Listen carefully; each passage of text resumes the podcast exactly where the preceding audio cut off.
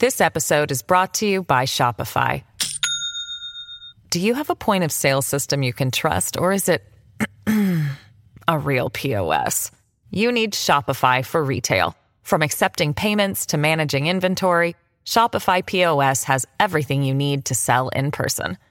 Go to shopify.com slash system, all lowercase, to take your retail business to the next level today. That's shopify.com slash system.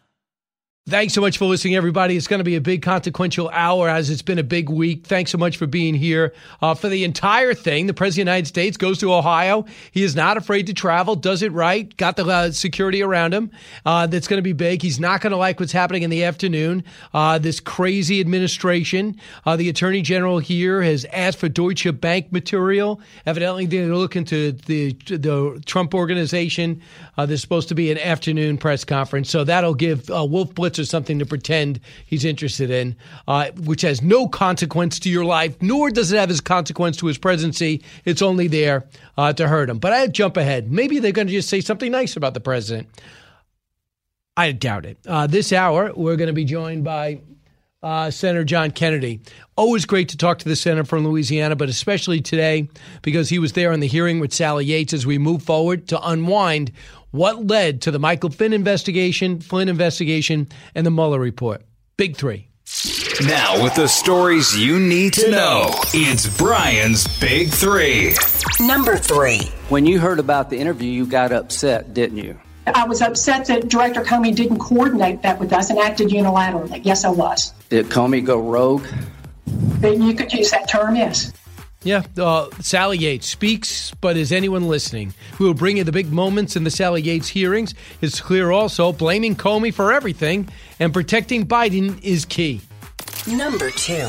We will have checkpoints at key entry points to the city. Travelers coming in from those states will be given information about the quarantine. They will be reminded that it is required, not optional. There you go. Uh, we have uh, Mayor de Blasio, the worst mayor in the history of man, Governor Andrew Cuomo, weighing in. Corona catastrophe. That's how I characterize the nation's number one city's handling of the virus. The latest de Blasio disaster in the making with zero deaths. He now decides to surround the city with NYPD screening from tunnels to bridges to make sure nobody comes in. And if they come in from an infected state, they sequester, quarantine for 14 days. 14 days. How do you expect to turn around a city that has no commerce when you do that? Meanwhile, Cuomo wants to buy the 1% a drink plus a rescue package for the nation, has two days to get done, or our president will act alone. What would you like to see in it? Number one. Please clarify specifically have you taken a cognitive No, test? I haven't taken a test. Why the hell would I take a test? Before you got in this program, if you take a test where you're taking cocaine or not, what do you think, huh? Are, are you a junkie? What do you I, every time I hear it, I'm just stunned. Stunned. 2020 convention clarification and a debate dare from Trump to Biden. We'll explain as we get more clues to why the Biden team choose. We continue to get clues why the Biden team continues to keep him hiding as he once again, as you just heard, blows up at a reporter and later gets lost in his own word salad on China. Listen, Joe Biden, we used to have candidates you agree or disagree with. We used to have candidates you wonder what their agenda truly is and what the party is. We used to have candidates we wonder if they're experienced enough or too experienced. We have a candidate in Joe Biden who the pandemic is the only reason why he's leading because it keeps him from campaigning and doing interviews. When he's in an unscripted situation, it is tragic to the point he was barely getting attention in the debates on the Democratic side. It wasn't until Bernie Sanders emerged as the would be nominee that the party and went to Biden. Remember that. And here's why. In the past, we have watched Joe Biden over the last year and a half campaigning uh, ineptly in almost every way, making no sense every other day.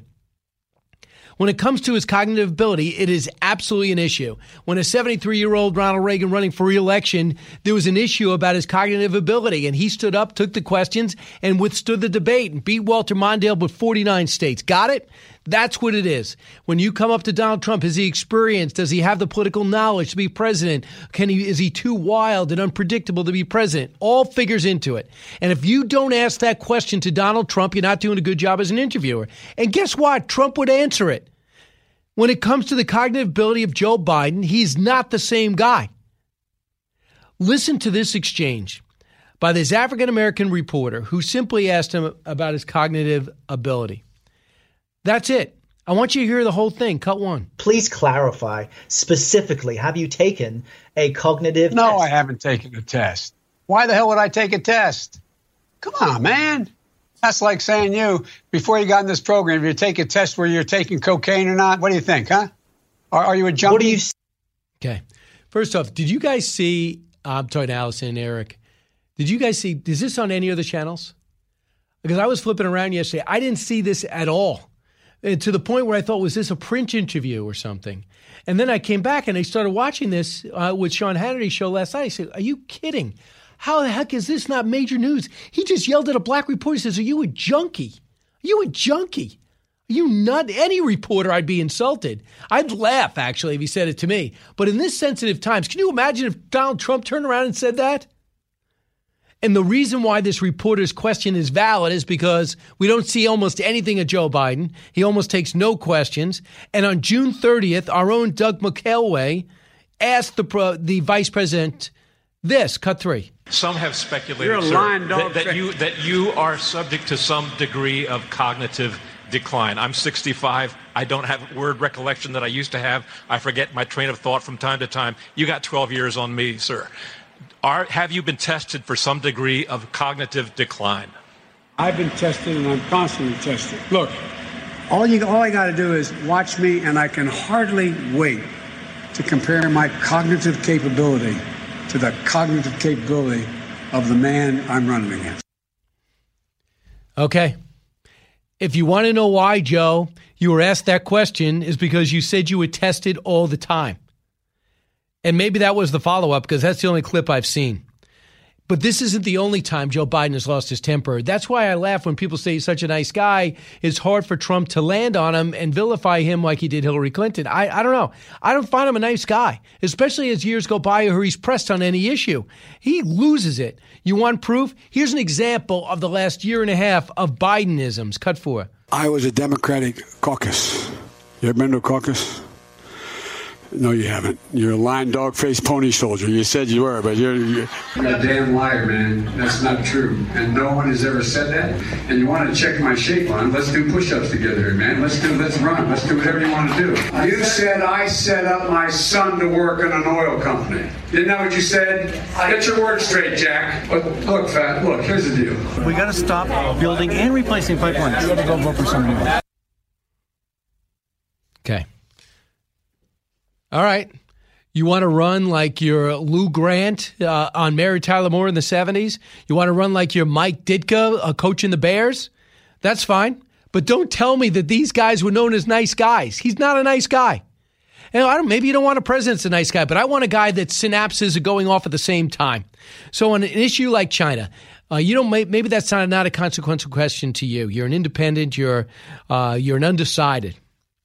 Maybe you don't care about that question. He's not going to take a test. What's the big deal? He's going to have people around him. So what's the big consequence? Well, when it comes to China, it's the lead dog that makes the decisions and sets the policy. And you cannot have a more consequential time to take on China, who are using the pandemic that they started and inflicted on the world to take advantage of us economically and militarily. You just tell that to the people of Hong Kong. You just look at what they how they poisoned Italy. You look at the deal they just cut, the trade deal they just cut with Iran to overwhelm our sanctions as we try to isolate that rogue nation. You look at the people of Taiwan and wonder if today's the day they're going to get invaded invaded, and you wonder if they're just going to make another island and continually to shut off the South China Sea. So when he's asked about China, his answer matters. Try to make sense of this. Cut five. The way Trump, the way China will respond is when we gather the rest of the world that, in fact, believes in in free in, in, in open trade and making sure that we're in a position that the world uh, that that we deal with WHO the right way. That that in fact that's when things began to change. That's when China. That's when uh, China's behavior is going to change. Is that okay with you? What did he say? I'm play, telling you right now, if that was a relative of mine, I'd be concerned. He's running for president of the United States, the most grueling job in the world if you want to do it right. Con- I listen. He's going to have a cakewalk with the press, no question, unless the press decides they want to get him out and make the vice president the president, which could happen. When it comes to the wall, uh, and when it comes to police, saying a different thing now. Now he says, I want to give police more funding. Good luck. I agree with you, Joe Biden, but nobody else in your party agrees with you. Those people on the street don't agree with you. The African American vote, for the most part, don't agree with you. So when it comes to the wall, he's going to it stops building right away. He's going to have an immediate refugee program that all the Venezuelans in this country, they might be great people, but they jump to that line, they become citizens. All the DACA kids become citizens, and there's no deal done. Uh, it's going to be we remember last time the first caravan we saw was during the Obama years, and then he went and tried to solve that problem. It was the president of the United States that got Mexico to work with us. These are positives for the president that Joe Biden's got to overcome by saying, I'm not going to build the wall and I'm going to basically open up the floodgates. That is going to be a message to Nicaragua and uh, El Salvador and Guatemala. Start marching. Incredible. So, meanwhile, when it comes to the campaign, I thought the President of the United States, when he was on with us yesterday, kind of stumbled to this idea in that you have to move the debates up, and he wants a fourth debate. At least his side does. Why? Because I did not know this. By the time September 29th rolls around and they have their first debate at the Case Western Reserve University in Cleveland instead of Notre Dame, uh, 8 million Americans in 16 states have already voted. By the time of the vice presidential debate, October 7th, at the University of Utah, 20 million Americans in 24 states will have already voted. Wow. And then you get to the second debate, October 15th, almost a full month later.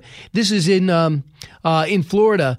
35 million Americans in 29 states will have already started voting. Come on. And then the last one is October 22nd at Belmont University. 49 million Americans in 34 states will have already started voting. When you have states like Wisconsin, Michigan, Pennsylvania cited by thousands of votes, you want to be able to see these men side by side, don't you? and then hash out the issues and see what happens after and see how they bounce back, especially in this age of the pandemic. I'm going to take some calls in just a moment. So, what the president said, and I think this is very logical, Let's move up the debate. Can we do that? Can we make it the first week of September? I'm not asking for, he wants a fourth. They're not going to give him a fourth, especially because your candidate is shot. But if you're going to have debates, you should move it up. Unless, of course, you, you're afraid of people seeing you shoulder to shoulder with the president. If I'm the president, though, the last thing you want to do is say, uh, this guy's shot, he's not himself, he's obviously off. And no, you want to say, Joe Biden's been around 47 years. He's had many more years of experience debating at small and national level than I have. My goodness, twice he had two national vice presidential debates over the course of eight years. He had countless debates in the Senate floor. I was building buildings. I was building golf courses. And then when he goes out, you go for the jugular, figuratively.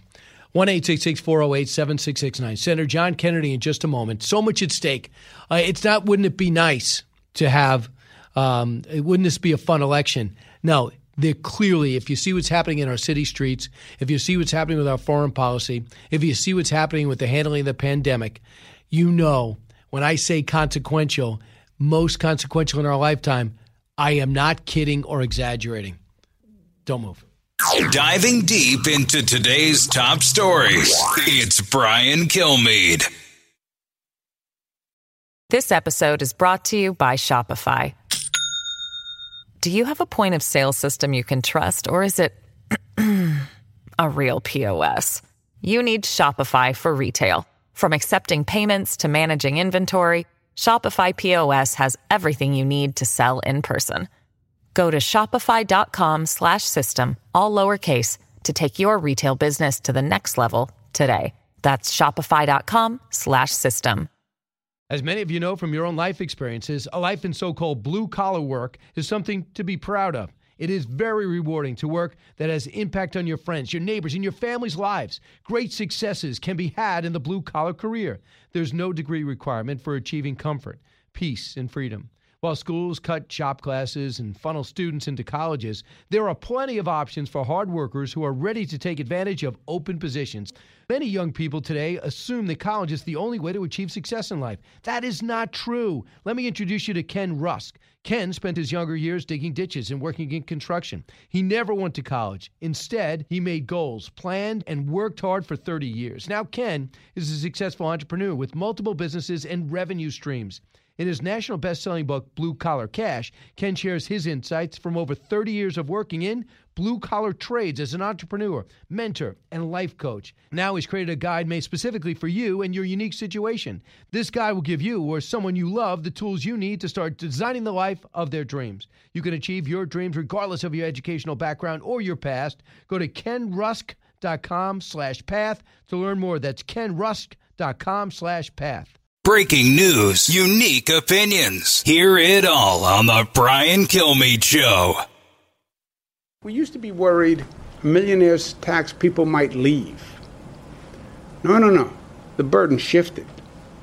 We're trying to get people to come back. I literally talk to people all day long who are now in their Hamptons house, who also lived here, or in their Hudson Valley house, or in their Connecticut weekend house.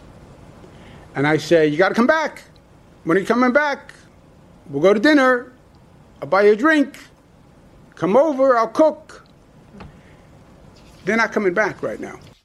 You realize how pathetic that is? That's the governor of New York who's losing more people on a daily basis. Now, keep in mind, if you don't live here, uh, upstate is like Iowa, it is wide open but depressed. He did not allow fracking to take root like it did in Ohio and Pennsylvania, and we have the same potential resources because he's an environmentalist. Instead of taking uh, his environmental recommendation, which said go ahead and do it, he didn't. So it never revitalized. People left. Taxes kept going up. People left. In New York City, people had to be there, so they put up with high rents, high taxes. But what are you going to do? It was New York. Tourists were flooding the place. People were working here. New buildings were being built.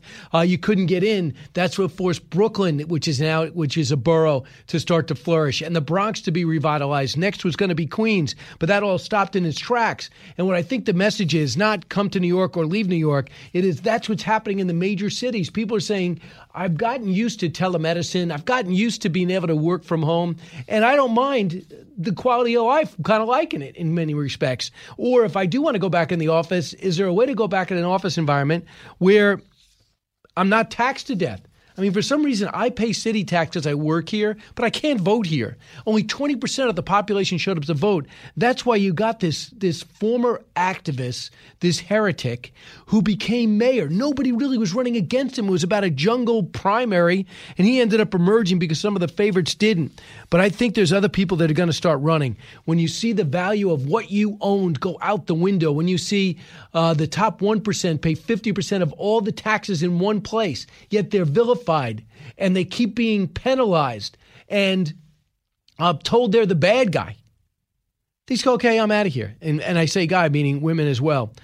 John Catsimatidis is a self made billionaire and he came out, he was on the show yesterday talking about the revitalization of this Greek Orthodox church that was taken out on 9 11 when, the, when Tower 2 fell. And then I asked him about running for mayor. Cut 30. When you look at what's happening in New York right now, does it make you want to run more for mayor or less? Somebody has to save New York. New York is a mess. It's going downhill at too fast a pace. Um, I told out of the gates and ready to go. Hey, it's Hutton with Withrow. Hot Mike is here on the Outkick Network. We've got your afternoon covered with the latest sports discussion, and it's available wherever you find your audio. Daily analysis and news. He is hot. I am Mike. Actually, my name is Chad. His name is Jonathan, but you get the picture. We're going to bring it every single day. Whatever you want to call us, we'll respond to. We just want you to respond to what we're dishing out every day. And while you're here, we hope you subscribe to the podcast, like, subscribe, and share. Of The real estate industry yesterday that a trillion dollars worth of value uh, has gone south. And when you when you're planning on raising taxes at the same time, the, uh, nobody's paying rent and values are going down then you're looking at a crash. He's 100% right. And it is the, the most populated city in the smallest, uh, the most dense area. It's why the one of the many reasons why the virus flourished. No one knew it hit. was about to hit us. Nobody. We heard about Ebola. We heard about SARS. We heard about swine flu, H1N1. We heard about all that, and we beat it. It was a, it was a, bad for people that knew people, but no, not, never really became a big deal. This is the biggest deal of our lifetime. It's affected everybody I know rich, poor, male, female, uh, retired, active, school kid, grade school or high school or college student. So this happens, a dense city, but instead of combining forces to bring the city back, they're going out of the way to keep everything down. No gyms, no indoor dining, and now they're saying no school. They didn't even put together a thorough report on how to reopen. Disgusting. From the Fox News Podcasts Network. Download and listen to the one with Greg Gutfeld, the co host of The Five, like you've never heard him before. You know him, you love him, you want to be like him. Subscribe and listen now by going to FoxNewsPodcasts.com. The fastest three hours in radio. You're with Brian Kilmeade. Was the was the uh, Steele dossier uh, critically important to the FISA applications? Yes, it was. The Steele dossier was junk, wasn't it? The Steele dossier had. When you say junk, I don't really know how to describe that. Um, well, what did you think about it? You thought it was true? You think it's true? Senator, there's information that was in the dossier that certainly is called into question now. I haven't been at the Department well, no of Justice. Kidding. Joining us now is Senator Kennedy asking those questions of uh, Sally Yates. Senator, uh, at least you had somebody who admit it was played an important role because every time James Comey is asked about the dossier, I don't really know. John Brennan, yeah, I don't really know. We didn't really need it. Uh, didn't really play a big role. They try to dismiss it. At least she admitted it. Yes, and uh, you know, you mentioned Comey. I, I mean, I think it's becoming clearer that Comey um, was the hurricane and Crossfire Hurricane. He he he bungled everything he touched and worse. Brian, here's what I think the evidence shows. Uh, the FBI is the premier law enforcement agency in all of human history. But unfortunately, there were a handful of FBI agents and people at the Department of Justice who acted on their antipathy for for uh, Donald Trump to try to do everything they could to hurt his chances to be president of the United States, and once he was elected, to try to get in his way. And they got caught, and they need to be held accountable. What did you learn from her, though? When, what did you learn from her? From her, I learned I learned that uh, she didn't want to answer the questions. She wouldn't even admit that uh, neither the president nor anyone associated with his campaign had been found to be in violation of law or or uh, found to be colluding with the Russians. That's the Mueller report. She wouldn't even admit that that's true.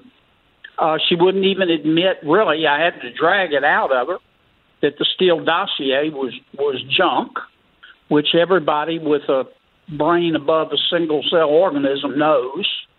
Um, she wouldn't admit that she was grossly negligent for signing off on all the warrants against Carter Page without even asking about the Steele dossier. She she didn't even say, "Hey, wait a minute! You, you're asking me to to allow you to wiretap a presidential campaign operative and advisor. Can I at least see who this guy Steele is?" If she'd even looked she would have seen he was a total jellyhead. His source was a was a was an American who picked up some rumors from drinking with his friends. I mean, you couldn't. This this is stranger than fiction, man. You couldn't make this stuff up. So the subsource that you're referring to was a guy who spent limited time, believe it or not, in the Ukraine and knew some Russians, but he mostly worked for the Brookings Institute and spent his life in America. That was the elite Russian source that provided Christopher Steele with this information that was commissioned to him by the DNC and the Hillary Clinton campaign. And one thing we never bring up Christopher Steele testified that he, he was under the impression that Hillary Clinton knew everything that was going on. She said she didn't know any of this. But Fusion GPS hires Christopher Steele to do this investigation. He ferries it out to a Russian subsource who happens to be in America working for the Brookings Institute. Yeah, I mean, this whole thing, I, all along, I've assumed that Steele had somebody in yeah. Russia that he was talking to. No, his his source, the basis for all this, was a junior leaguer uh, who was working at the Brookings Institute. He was friends with Dr. Fiona Hill. Uh, when the FBI finally got around to talking to him, he said, "Yeah, I told Steele that I, you know, that this stuff I didn't get it from any kind of political network. I got it from my social network, and I, you know, I'm not sure it's true." And what I was asking um, um, uh, Counselor Yates yesterday, you signed off on to, on spying on on a on a president of the United States, and you didn't even ask who this Steele guy was or who his source was. You didn't even ask. And she said, "Oh, I relied on the FBI agents." And these were the same handful of FBI agents uh, who we now know were determined to get Trump. So, Senator, let's take a look at the FISA process. It is up to the deal. It's up to the Justice Department to look over the application before they hand it over to a judge. So the Justice Department's rubber stamping it. Rod Rosenstein makes that clear, and Sally Yates backs that up. And then they hand it to a judge who's going on the premise that everything that's been handed to him or her is true. It turns out the application's got multiple flaw- flaws. It makes me think there's other applications also like this. And it's not Senator Kennedy of Louisiana saying that or Senator Lindsey Graham. It is the Horowitz, Inspector Gen Horowitz, the Inspector General, who was appointed by Barack Obama. So everybody's just rubber stamping that this is correct. Nobody stops and asks questions, which make, makes the whole process break down. Because when the judge gets this application, there's no one to go to bat for the source. So they have to trust. And they're showing us we can't trust. Well, they're showing us, Brian, that a handful of people at the FBI could not be trusted. I don't know whether they're still there or not. But you, they these these these handful of people they lied to a federal judge not once but several times when when i practiced law you know what would happen to me if i looked a federal judge in the in the eye and just lied like a dog several times i'd still be in jail you know what happened to them as best i can tell nothing zero nada and that's what we're trying to get to the bottom of I, I haven't heard from from maybe FBI Director Wray has already taken steps, but if they are, I don't know what they are. He seems to be and, guarding and this his should FBI. offend people whether you like Trump or hate him. This this is called the rule of law. If you can't trust the FBI and the Justice Department, who can you trust in America? So you asked Sally Yates, uh, what do you think of Trump? It was there people at the DOJ trying to stop him from becoming president. Cut 44. Isn't it true that there were a handful of people at the Department of Justice during the Obama administration that despised Donald Trump and did everything in their power to keep him from being president? I'm not aware of anyone at the Department of Justice doing anything to try to keep Donald Trump from becoming president. Were you part That of that group? inconsistent. I'm sorry. Were you were you part of that group? No, and I, I'm not aware of anybody doing that, and that would not only surprise me but shock me. Do you think? What do you do? You think she's being candid as she could right there, or do you think she's, you know, she was surprised when James Comey said, and the president were conversant on what was going on with Michael Flynn and what he was up to? She was evidently taking a guess, like, how does the president know this and I don't? Well, she she either wasn't wasn't shooting a straight or she just parachuted in from another planet. I, I mean, I think I think among the senior leadership at the FBI and at the uh, the Department of Justice, this was all well known. I mean, all you got to do is read Peter Strzok's emails, read Lisa Page's emails, read the Horowitz report. I did. Um, it, at first, they said they hated Trump, and at first they said he'll never get elected. And then they started worried, worrying that he was going to get elected, and they started doing everything they could to stop it. And then once he became president, they continued. Now, how how high up did it go? We're trying to find that out. We know there was a meeting between and among uh, Yates and President Obama and Vice President Biden um, and uh, and Comey. Now they're all pointing the finger at Comey. Now I think Comey deserves a lot a lot of the blame for this, but I don't think he was the only one. Senator John Kennedy's with us now. Senator, I got to bring it to the other area, and that is protecting Biden and Obama. And the one thing you get is a stop sign. Oh, you know, Peter Strzok said these are the notes. There was Vice President Biden who brought up the Logan Act as a reason to go after Michael Flynn.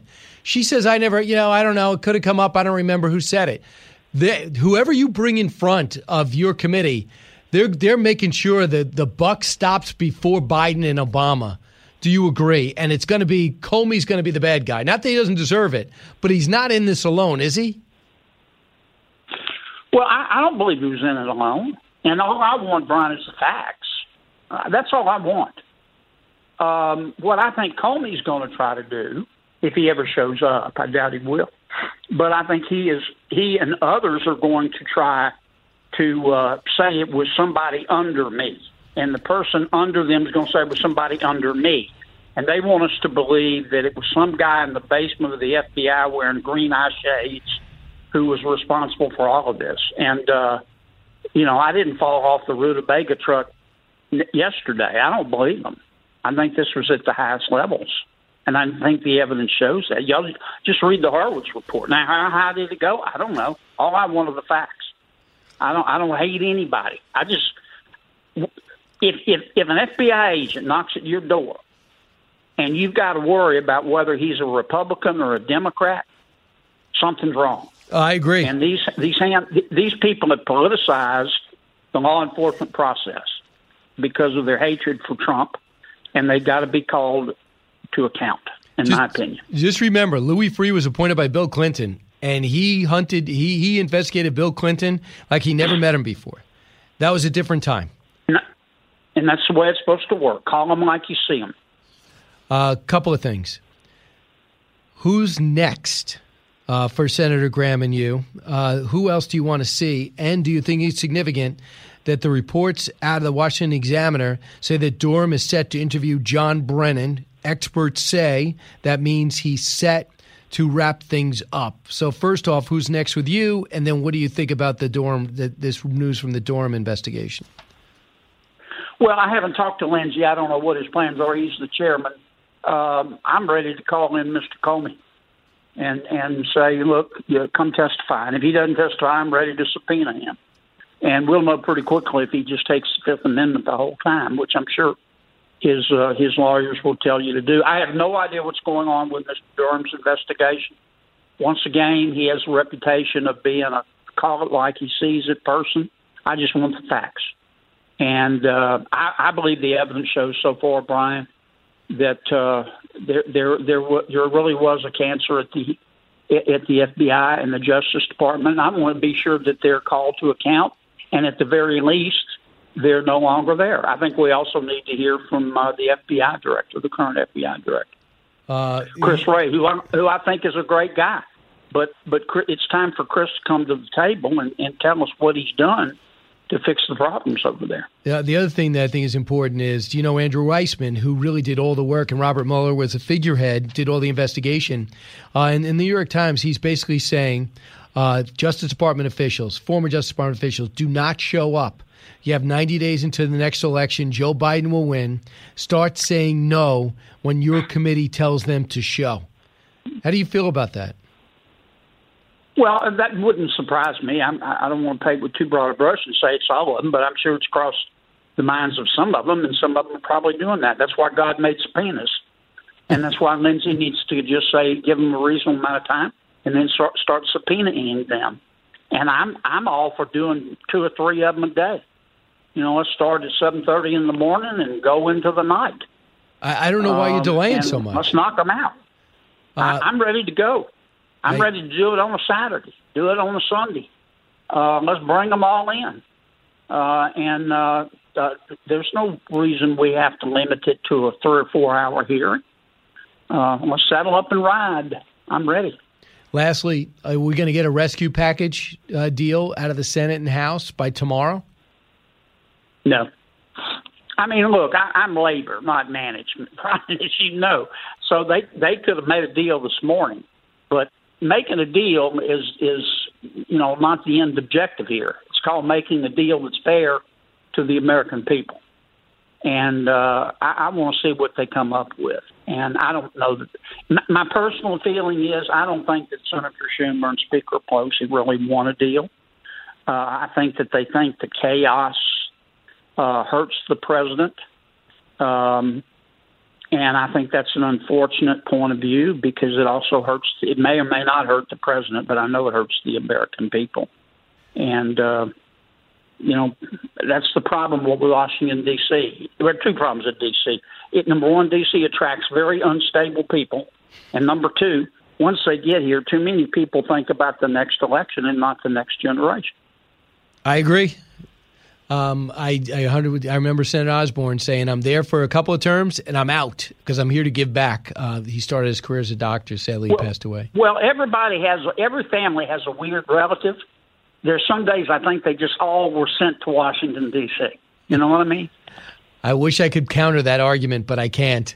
Uh, Senator, thanks so much. Glad you're there. Glad you're asking some direct questions. Thanks, my friend. You got it. 1 408 7669. Back with you. Questioning everything. It's Brian Kilmeade.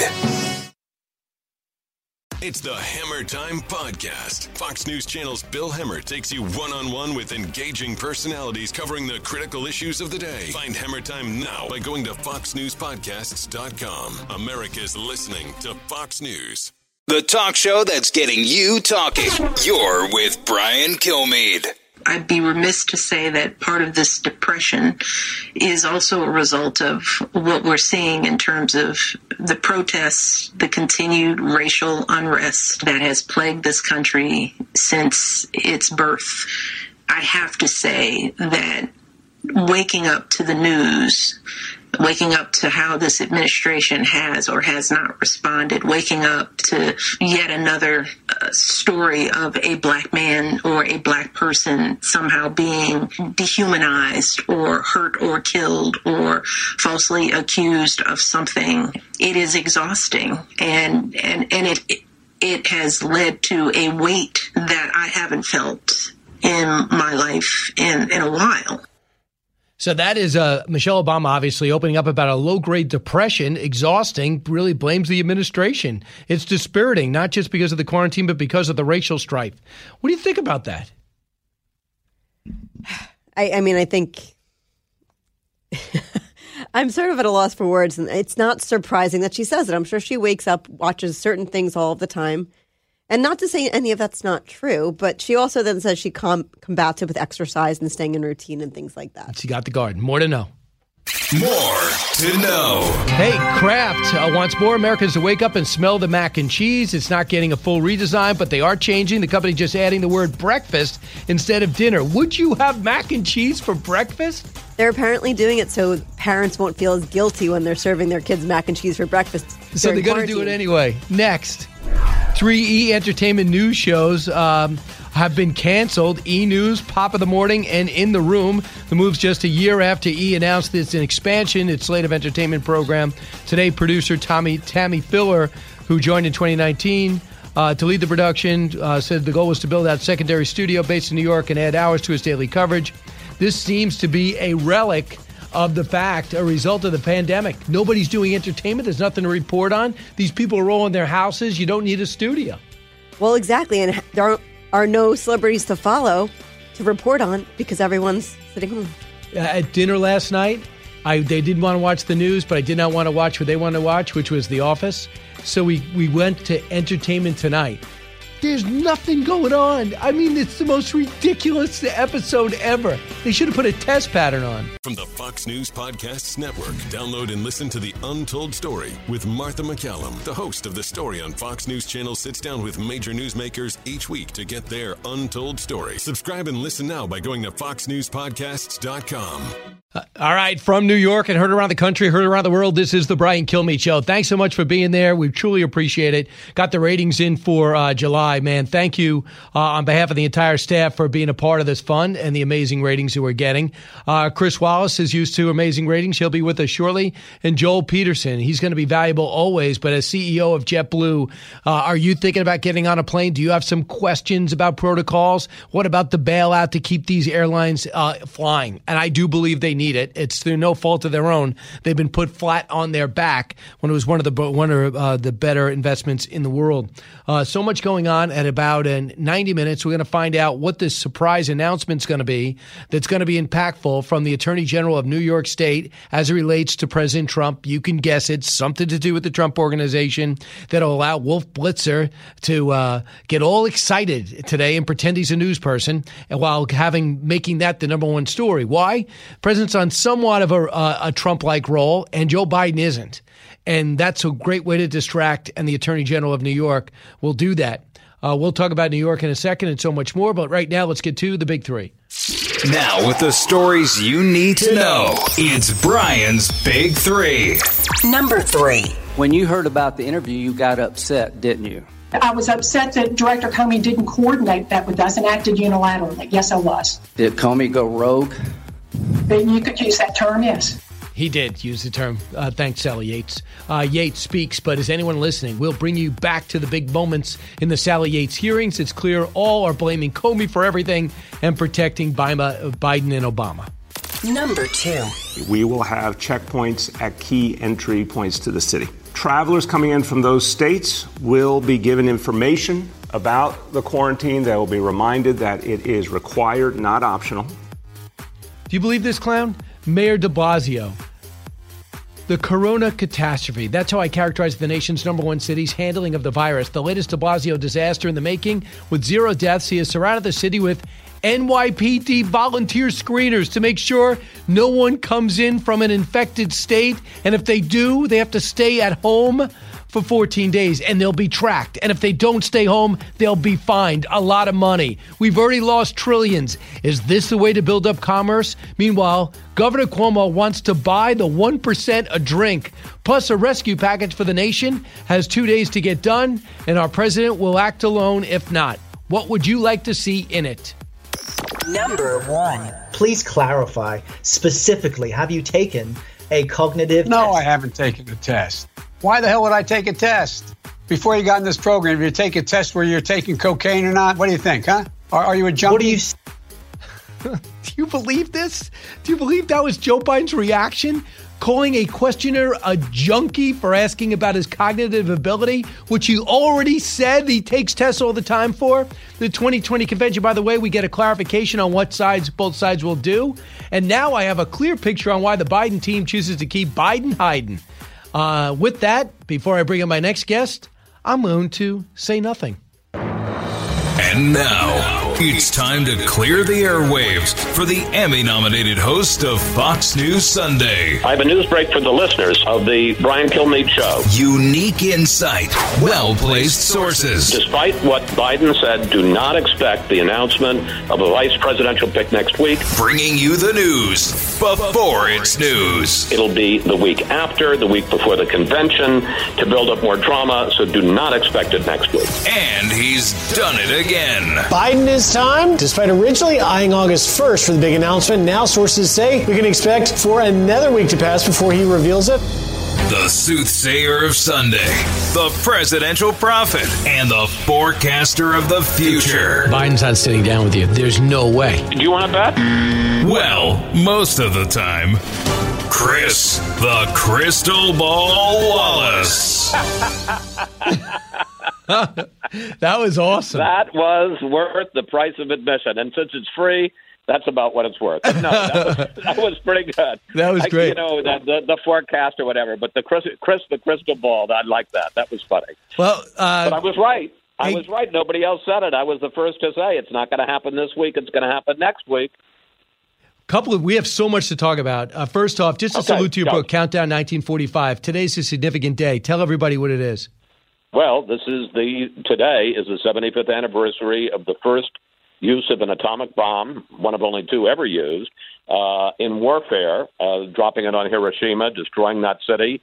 Uh, a lot of human misery, but it ended the war. And I have to say, and with the point we make in Countdown 1945 is it shows what this country can do when we're all on the same side and not fighting with each other. And boy, we could use some of that now. Uh, no question. Uh, so that is the reason why it's a bestseller. Then it's apropos for today. Uh, so, uh, Chris, the other thing is we talk about these debates. The president was on with us yesterday, and he brought up the fact that uh, we're looking at these debates, and they're going to be happening at a time in which people are voting at such a level. We got to at least move them up, if not add another. Listen to this, and I'm sure you know, but for our listeners, September 29th, the first debate, the Case Western Reserve University uh, in Cleveland was going to be at Notre Dame. Eight million Americans in 16 states already started voting. By the vice presidential debate, 20 million Americans in 24 states, and that's October 7th. By the 15th, 35 million Americans in 29 states have already started voting. And by the last debate, 49 million Americans in 34 states. So, do you agree the commission should look at this and adjust? Um, you know, I'm not going to offer an opinion. I'm going to offer a fact, uh, and that is the commission isn't going to do that. The commission is going to stick with the debates. They both have agreed to this set of of debates, and I think were they to open it up and say, well, no, let's add another debate. Uh, you know, I just think that it would it would jeopardize a lot of things. And you know, if if Donald Trump were leading instead of trailing in the polls, my guess is he wouldn't want it. So, you know, they'll have the debates. They've had early voting before. Yes, there's going to be more of it this time, but the first debate will be September 29th in Cleveland. You know, to me, it's like sports in that when streaming became a big deal in the beginning, no one cared. And when it became a big deal, they said, okay, we're going to license that and they were going to charge. And now we're going to sell streaming rights. You bring up streaming in 1980, it doesn't, no one knows what the hell you're talking about. To me, uh, when the bowl games were happening, there was such a push to in sports again, college sports and college football. The bowl games were happening, and then we had people vote on the champion. They said, "Okay, we're going to now have a champion, and we're still going to have bowl games." They adjusted.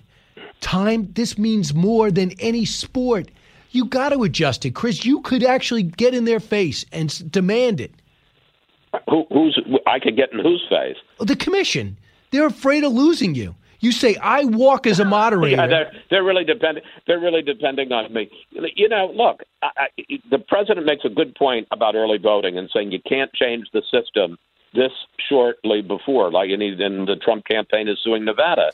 I think the same argument goes. Maybe we, you know, obviously when this was all set up, they didn't expect the uh, that there was going to be the coronavirus and there was going to be all this push for for mail-in voting because people are scared to go to voting booths. It, it, you know, look, I, that's a legitimate argument, no question about it. Is it going to change? I sure don't think so. All right. So I got to bring it to the, our number one topic between us is will Joe Biden sit down with you? And I've seen other networks talk about this too. Uh, and the answer is going to be no. Even though we did talk to you, I guess, a few months ago, it was uh, via remote, it was brief, and it was more about the primaries. Now it's going to be right. about his policies, how he stacks up, what is about his past as a moderate, how does it line up to what you signed off with with Bernie Sanders. You know all the to- the hot topics. Uh, you know what he says. Now he says he wants to put more money into the police. Did anyone tell his wild left and the squad and their and their supporters that he wants to put more money into the police? So here is Joe Biden getting a question, Chris. And by the way, if I were you, I'd bring a helmet if you do get to talk to him, because here is a question from a, a reporter, which is to me not a tough question. Cut one. Please clarify specifically have you taken a cognitive no, test? I haven't taken a test. Why the hell would I take a test? Come on, man. That's like saying you, before you got in this program, if you take a test where you're taking cocaine or not, what do you think, huh? Are, are you a junkie? What do you? Are you kidding? Are you kidding? It's, it's, it's an odd it's an odd answer. There's no question about it. Uh, you know, and there was also that exchange with Charlemagne the God.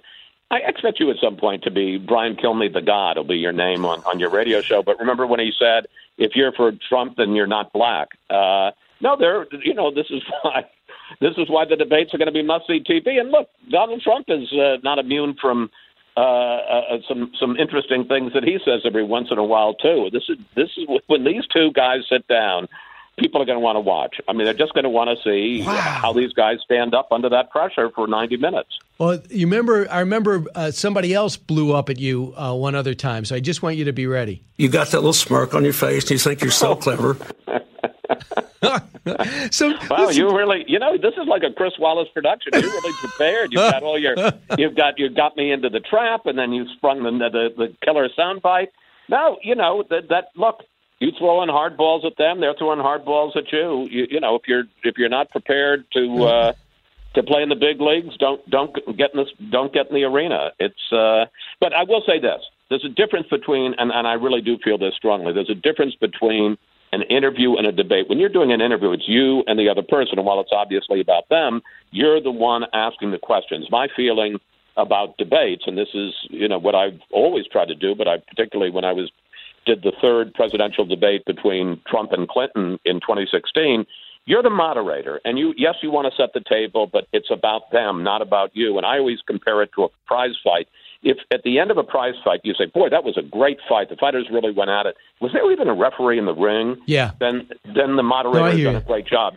To the degree they say you did a good job, you didn't do a good job. Chris. just, just set the table and let them go at it. Not that I blame you, but I'm going to say it on the record. If you came out and you ripped Biden right now and that got big news, you'll probably never get him. But you sat there and debated with the president in 100 degree weather about his charts in detail and the and the fact checking they wanted. This was intense. This question was such an easy question that he already answers. Here's Doug McKelway asking him something similar three weeks ago. Remember this. Some have speculated, sir, lying that, that you that you are subject to some degree of cognitive decline. I'm 65. I don't have word recollection that I used to have. I forget my train of thought from time to time. You got 12 years on me, sir. Are, have you been tested for some degree of cognitive decline? I've been tested and I'm constantly tested. Look, all you all I got to do is watch me, and I can hardly wait to compare my cognitive capability. Get it? That's he already answered it. That is Trump would have laughed at if you said that. Do you think he would have said, "Are you a cocaine addict?" I mean, come on.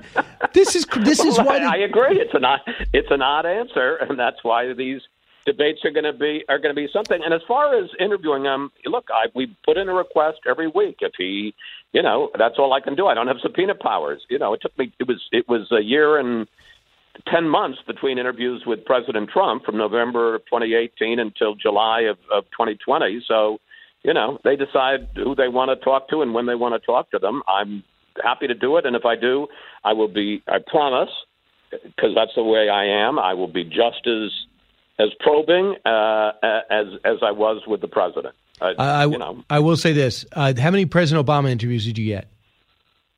while he was president. Yep. I mean, in other words, not before or after. I think uh, three. Okay, did not know that. Uh, okay, so people at home might be saying, that- yeah, incidentally, you know how many George W. Bush interviews I had while he was president? "How many?" One. Wow. And it was not till 2008 as he was on the way out the door. Uh, so a couple of things. me that tick- what is it about me that ticks people off, Brian? I'm not. I'm not sure. I'm going to ask your family. Um, well, I do, and they and they say, we, you know, we don't have enough time. so Have I so ever told you the story? um, no, I just want to quickly tell this one story. So I know we're almost out of time. So Trump, one of his tweets, he said, "The nasty and obnoxious Chris Wallace and my son is in his forties. My oldest son Peter calls up and he says, nasty, no, obnoxious, maybe." so I talked to Jonathan Swan yesterday, and I, I think the president was great with you. And people say, "Oh, you were." T-. I don't care. It's a good interview. It, it benefits the viewer. And I thought the same thing with Jonathan Swan. And he, I asked him afterwards. He said the president was perfectly happy with it, and they they have a good relationship. So before you even comment on what you might have seen from the Axios' interview, here's what Jonathan Swan said. The president said. What was your sense now and then about what he how he thought your interview went? I think President Trump um, enjoyed it, actually. Uh, I think he enjoys a tough back and forth, enjoys being challenged. Um, I think he enjoyed his interview with Chris Wallace on Fox News, uh, which was a very tough interview. The one thing he said to me after was, don't edit it too much. Well, run it in full. Your thoughts on that? Uh, he said the same thing to me. He, I mean, he, he understands, and you have to edit him because, well, for us, we spent ten or fifteen minutes arguing as he's trying to get his staff uh, to get the document. So that wasn't particularly, uh, hey, Kayleigh, have you got it? No, I don't have it. Yeah, all right, we'll get it, Kayleigh. That wasn't going to be very good for anybody.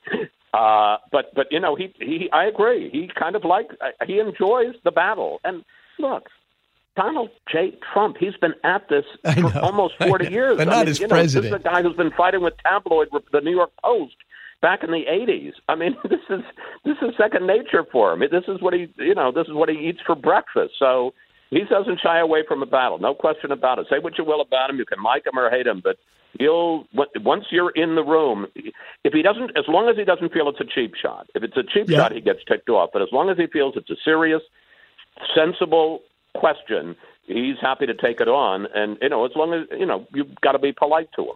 Chris, we're going to watch on Sunday. Fox News Sundays, Chris Wallace. A lot about Wallace in this segment. I expect the same treatment when I'm Power Player next week. You- You can wait on that. And if, I, and if I'm a little late, start without me. Chris Wallace, thank you. Goodbye. Both sides, all opinions. It's Brian Kilmeade. From the Fox News Podcasts Network.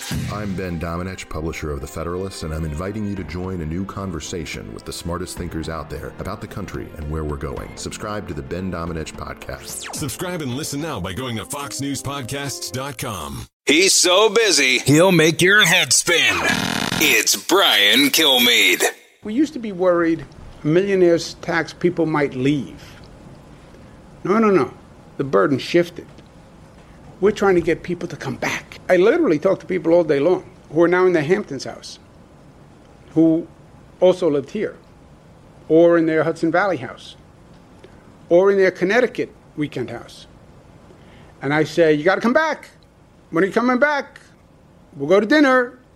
I'll buy you a drink. Come over, I'll cook. They're not coming back right now. No, they're not. Uh, taxes too high. Crime is run rampant.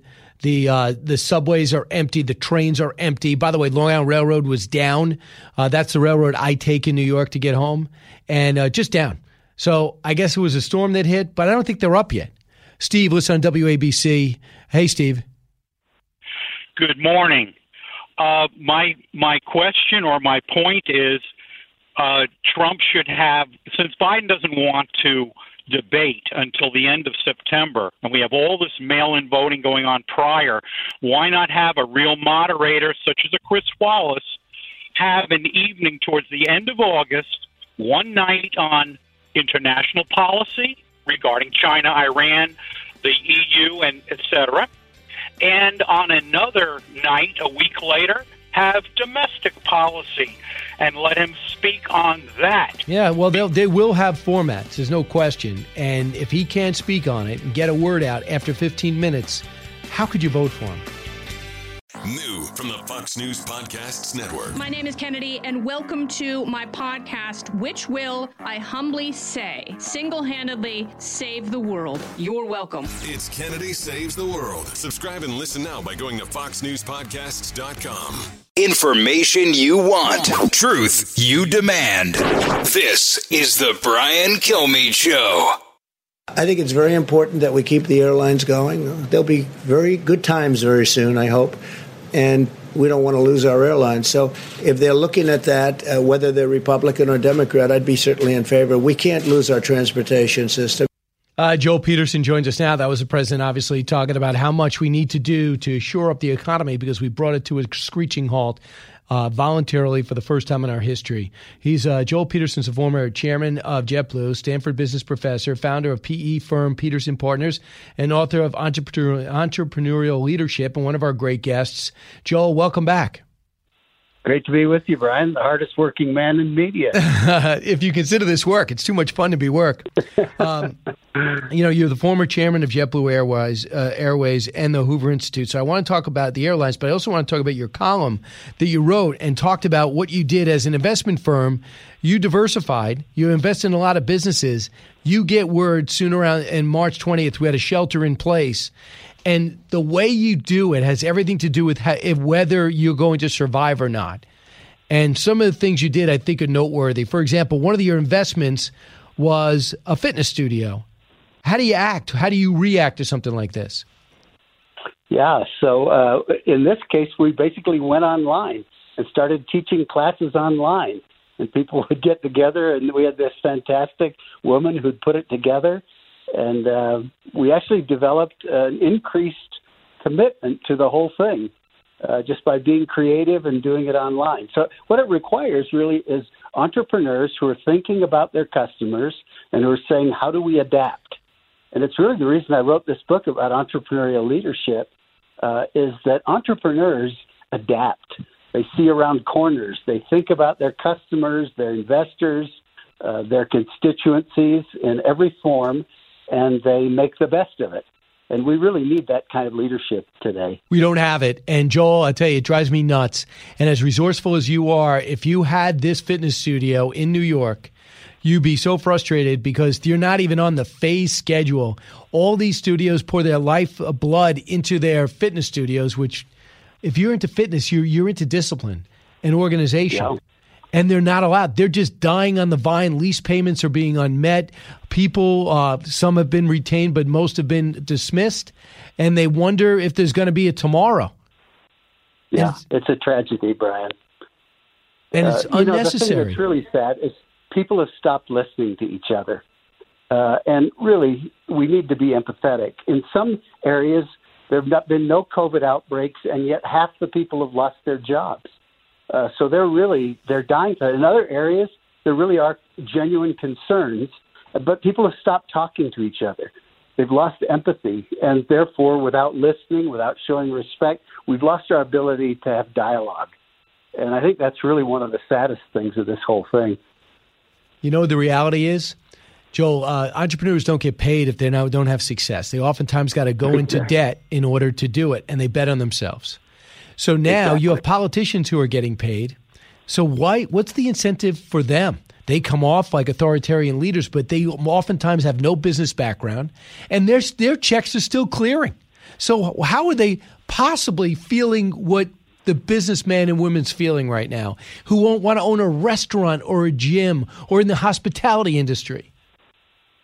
Yeah, I, it, it's troubling the insensitivity of it. I, I list uh, five kinds of leaders in this book, and one is the politician, and they do important things.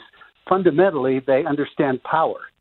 They reward friends and punish enemies and should make deals and whatever. But that's only one kind of leadership, and it's not what we need right now. When you're really dealing in an uncertain environment, we're kind of at wartime, and we need the kind of creativity that uh, entrepreneurs and generals and whatever give to defeat this enemy.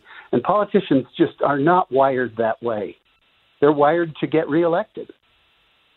Uh, I hear you, and but it's for the people. It should be service. The attitude should be service, not power, and we got to get back to that. Joel, the other thing you also talk about, the first thing you do, cut executive pay. Show people you care about the worker. Yeah, absolutely. I mean, people will remember forever how you behaved during this time. The first thing the JetBlue board did was everybody said, we're not taking any fees as a board during this period of time, and our executive team actually cut their pay in half. Uh, so you can't ask people to make sacrifices and to be worried unless you're willing to do it yourself. You lead from the front, and I think entrepreneurial leaders understand that. Uh, Uber, you you point out how not to do it. Uber lays off three thousand five hundred employees via a three minute Zoom call. You talk about creating bitterness and feeling like the company cares nothing about you. That's the definition of it. Well, it gets back to this idea of respect and empathy and listening. And you know we're we're all in this together. Everyone is connected. We're in a highly interdependent world. And if we don't listen to each other and show respect we're not going to get very far. And so i think it starts at the top. The leaders of these enterprises whether they're governmental or institutional agencies or entrepreneurial activities, new businesses have to start with that. It all starts with integrity of the leader. So you talk about also a chance to come back stronger. I know there's a diversity of industries, but really come back stronger from this outside Amazon? Is it possible? Well, Amazon has has a huge tailwind, of course, uh, and so some industries are going to have that. But my experience is that people who handle things right, crises right, actually are strengthened. And part of it is dealing with adversity. You build your muscles. People build relationships in ways they couldn't otherwise do it. But, but I actually think that, uh, you know, think about the airline industry, Brian. Uh, talk about an industry that's been hit hard. We actually had our revenues go down to 3% of what they were the year before They're back up now uh, to maybe 30%, but you still can't survive at that. The airline industry cannot survive at these levels. So we've got to figure out, you know, how do we make sure that people understand that this is still the safest way to travel? And uh, so you start implementing the things that you need to do for that to happen, and you can come back stronger. There are opportunities that come forth in bad times for those who are strong and entrepreneurial and think hard about what the future looks like. You know, I'll give you an example. I think the thing that pops into my mind is telemedicine was taking forever to get get its footing. Now it's common and people are liking yeah. it on both sides. They can see more people more times. They don't have to come in. It's easier for people with busy lifestyles, and it's easy for people who are worried about the coronavirus. Now, with you guys at JetBlue, I understand you were the first ones to start using UV rays to give people uh, like that ultra clean. Is that correct? I think so. I know that we were at least among the earliest. And this whole idea of sanitizing planes at turnaround is actually one of the ways that we help people understand how safe travel is. Uh, but there's a number of others taking temperatures, wearing masks, blocking middle seats, making sure we have HEPA filters on the air so it's the cleanest air in, on the planet. Once people get used to that, it'll be a little bit like after 9 11. You know, there were eight or nine months after 9 11 when people just didn't fly. We put titanium doors on the cockpit, we had TSA, we we made sure that people understood this is still the safest mode of travel. So it'll take a while, and who knows how long, but people have to understand that our covenant with our customers is to be safe. Right. Uh, what do you want from the government? I mean, you did get money from the government. It's not through no fault of your own. The tourism industry has been destroyed. Uh, hopefully, not forever. But uh, business travel is down precipitously, and people are choosing not to travel flat out. Also, we've been banned for almost every other country. Can't go to Europe. Right. You know, we're, we're not going right. to, to oh, I can keep going on and on. But I got to ask you, Joel, in particular with you, with the government, what have they given the airline industry? What has JetBlue gotten? What do you need from this rescue package? Well, I think there's a big policy issue there, um, and and I think the government has decided, the policymakers have decided that to actually disrupt an entire industry, it would take so long to build it back up, to recreate it, to go through the bankruptcies, to do all of that, and plus you'd be laying off hundreds of thousands of employees, which would uh, slow the economy. That it's actually smart uh, to support the industry. So while I'm basically a free market person. I really like uh, the market sorting things out. I think in this case, there is a strong argument because it's such a fundamental industry. It's so key to everything that we do in our economy that I think uh, there's an argument to be made. So JetBlue uh, was able to get PPP funds, able to get loans, uh, and you know haven't furloughed anybody, and uh, so you know, and I think all the airlines have participated. I don't think you'd have a a chance if you said we want to be the one outlier not to do it. You have to do it if the industry is doing it in any event. Yeah, and some people listening right now are part of the 1 million plus that had to file for unemployment claims. And we're at the number about 50 million. It's a stunning number. What advice do you have for them? Oh, I mean, my heart goes out to them. Um, I think hang in there. I've been through tough times in my own life a couple of times, and uh, you know, the sun comes up. Um, just hang in there. Don't lose faith. The market will come back. This is fundamentally a very uh, strong economy. The under the underpinnings are very strong in America for for entrepreneurship, and I think as we reshore some of these industries, I think a lot of things could happen that are positive. But I think they're going to have to hang on for a while. You're going to need some cooperation. I, I laugh when people say, "Okay, we need uh, you, uh, eviction. You got to prevent people from being evicted. Okay, that's fine. And my heart goes out to everyone's being evicted. I get it. But then you got to go up to the people that bought the building, who had to take out loans to get the building. You got to tell the banks to back off them. They're not bad people. They have bills too. So how yeah. can we how can we ripple this back? If I could coin a new phrase. Well, in a sense, you have to. There has to be a vacation that everybody takes on this, and it has to be uh, across the board. You know, where um, where you actually make a deal that uh, there's a vacation on loans, there's a vacation on payments, but it, it, ultimately we're all connected. Yep. So it backs up. So to me, the the only way to to make things work is to get back to business fairly quickly. I think uh, getting back in school, doing all these kinds of things is really pretty imperative, and I think the numbers are starting to show it. Um, and I think the will, uh, people, you know, have different points of view there, and I think we need to listen to each other. But then I think Americans have always um, have always been proactive. We've always solved problems, and so I think we we have to take that mindset. And I think politics gets in the way for a for a while. I think we're looking at everything through a political lens, which uh, I think means it takes longer to get there. But I'm confident we'll get there, and we'll get there fairly soon. Yeah, Americans want to work their way out of it, but they're told the game's not on. You can't get in the game. You can't get dressed for the game. You can't. The game will not start. So we don't even know what to do uh, because people told us not to. But if you just give us the opportunity to work our way out of it, we can do it. But if you keep the schools closed, if you keep the gyms closed, if you keep the restaurants closed, if you tell people they can't travel to different states without a 14 day quarantine, you are destroying your own country from within. There's got to be a bit of that that give me the ball, I'll take the risk. I rather die trying than die on the sideline. Yeah. Well, I think we're going to start to see some Americans doing things like that, almost civil disobedience. Saying, you know, I've got to survive. I've got to live. It's like you've seen these gym owners that are just opening up anyway, and they're being sued and, and with threat of uh, fines and lock lock up and everything. And I think the more people do that and say we're moving forward anyway, the more likely we are to work our way out of it. If the politicians and poli- I think the policymakers are going to somehow eventually listen to people. So I think people have to stand up and, and say what they think. And not and I be sheep. a lot of people are, yeah, yeah, exactly. Uh, Joel Peterson, former chairman of JetBlue, Stanford business professor, best-selling author.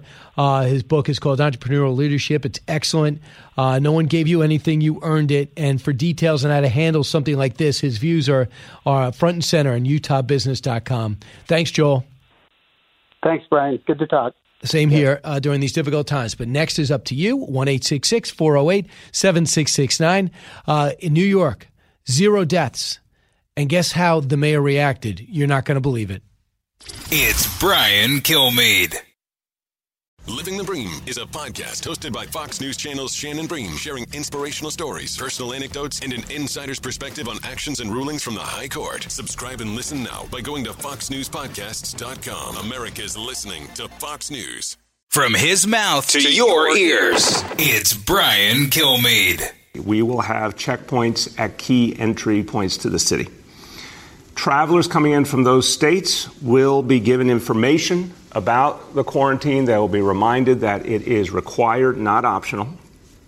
They'll be reminded that failure to quarantine is a violation of state law, and it comes with serious penalties. In fact, under certain circumstances, the fines can be as high as $10,000. So after So this is serious stuff. So after not consulting with his health director to the point where she quit, then he goes, "No, I fired her." He decides he is going to quarantine the state, excuse me, the city. After what? If this should have been, if you were to do this, would have been March. Now we've bent the curve to it's disappeared. There were zero deaths. Manhattan, no indoor dining, no bars. They're they took away hundreds of liquor licenses from people already stretched and stressed. And now they're going to have volunteer, I didn't even know there were this, volunteer NYPD workers surrounding the city. So in a city that's starved for revenue, they can't attract tourists and doesn't get any European entries because of this pandemic in trying to lure people back to work. They're making sure that if you're coming from a state that that had a situation where the numbers went up, which by the way, everything's always changing. Remember they were going to sue Rhode Island when Rhode Island wasn't going to let New York in? Go Cuomo's going to sue. Now he's dispatched to into Penn Station, Grand Central Station, I imagine bridges and tunnels, and making sure people fill out forms and they can track them. Outrageous and now they want a handout from the government. I live in New York, and I'm imploring the federal government to give New York nothing. Let's find out if there's more to know. More to know. Three and four parents already know what their kids will be when they grow up. A recent survey of 2,000 parents, 75% say they already know. The top answer is science, technology, engineering. That's most, 35%. Uh, 32% say careers in healthcare. 28% the food industry. Others, environment, 23% on down. I don't know. Have you picked out your occupations for your children yet, Allison? Well, the twins are still a little young at four months, but uh, for Richard, I will say sometimes I'm like, maybe he'll be an engineer or this and that. He loves like buttons and gadgets, and he has no interest in normal toys. He wants light switches and vacuums and mechanical stuff. I predict UFC fighter. I would not be surprised. Has he has he been in his playpen? Does he seem comfortable? He has, and he has That's my the beginning jeans, right? of cage fighting. Makes sense. Next, Dana White says The Rock needs to move fast as he bought the XFL. Listen. Timing is everything. People are dying to watch live sports right now. So don't to- be surprised if The Rock turns this into a real thing. I believe he will, no question, but don't play now. Try to get that t- league together for February. Now there's going to be so many college football players who haven't played in a year, will not get drafted, will prove himself in that league. The Rock brings a professionalism and a, a star power. Uh, it's great news for that AAA league, uh, which will have a lot of NFL former players in NFL camps this year. Odd year. Uh, this is Brian Kilmeade Show. Keep it here.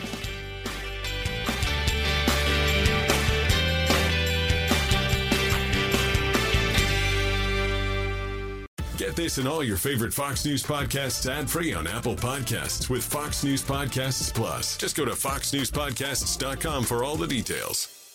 Hi, everyone. Brian Kilmeade. Thanks so much for listening to the Brian Kilmeade Show. We got a big hour coming your way. Karl Rove is uh, set. We've reached his, we've met all his demands, and he'll be joining us shortly. Jenna Lee at the bottom of the hour bring us inside Texas. The outstanding anchor from Fox News now has her own website, which is doing exceedingly well as well. Uh, we're waiting on a, an announcement from the Attorney General of New York State, where she's supposed to say make a significant announcement. I'm sure it's going to be about Trump and about the Trump organization. You know, it's been nonstop under attack. The president's business life and political life from day one. Yeah, he makes some mistakes, obviously, but he's different clearly, and he's um, ripe target for every single Democratic politician who wants to become a little bit more famous today. And we'll see that and follow that story. We did get some bad news today. Well, it was a little bit less than we thought, but still a million plus people filed for unemployment claims. We're up around 50 since this pandemic really took root in America. So let's get to the big three. Now, with the stories you need to know, it's Brian's Big Three. Number three. When you heard about the interview, you got upset, didn't you? I was upset that Director Comey didn't coordinate that with us and acted unilaterally. Yes, I was. Did Comey go rogue? But you could use that term, yes. Yates speaks, but is anybody listening? We'll bring you the back the big moments from the Sally Yates hearings yesterday. It's clear all are blaming Comey for everything and protecting Biden from everything. Number two. We will have checkpoints at key entry points to the city. Travelers coming in from those states will be given information about the quarantine. They will be reminded that it is required, not optional. Corona catastrophe. That's how I characterize the nation's number one city's handling of this virus. The latest uh, de Blasio disaster in the making. With zero deaths, he has surrounded the city with NYPD screeners to make sure nobody comes in. And if they do come in from an infected state, they sit in their playhouse or office space for two weeks. Meanwhile, Cuomo wants to buy the 1% a drink, plus a rescue package for the nation has two days to get done, or our president will act alone. Number one. Please clarify specifically have you taken a cognitive No, test? I haven't taken a test. Why the hell would I take a test? Before you got in this program, you take a test where you're taking cocaine or not? What do you think, huh? Are, are you a junkie? What do you Do you believe this? Joe Biden, 2020 convention clarification, a debate dare from Trump to Biden, and we'll explain why, if I have to, still the Biden team chooses to keep him hiding in the basement. I think we just got a pretty good explanation. And he was asked about China, and we got a series of words, but no policy. The words made no sense. Karl Rove, welcome back. Glad to be here. Karl- Thank you for meeting all my demands. A, a, a glass of cold ice water. That's it. Myself. And uh, you don't even have it yet. Uh, well, I do because I got it myself. So thank you. Karl, in terms of experience, things you've uh, historically, what you've known, what you've done uh, personally, you got you've done it all. We're in an unprecedented time, though, in every way. And now you're running a campaign where your opponent is best off not speaking and not being seen, yet he's winning. How do you handle that? Well, you uh, if you're in you're, you're obviously Joe Biden is a guy who's hanging out in his basement, and simply by being the alternative to the to the incumbent, he's looking good. Uh, you know, sometimes uh, that that's the way it works out. It, it, it, Michael Dukakis looked good at this point in 1988, and uh, so yeah, this this this happens.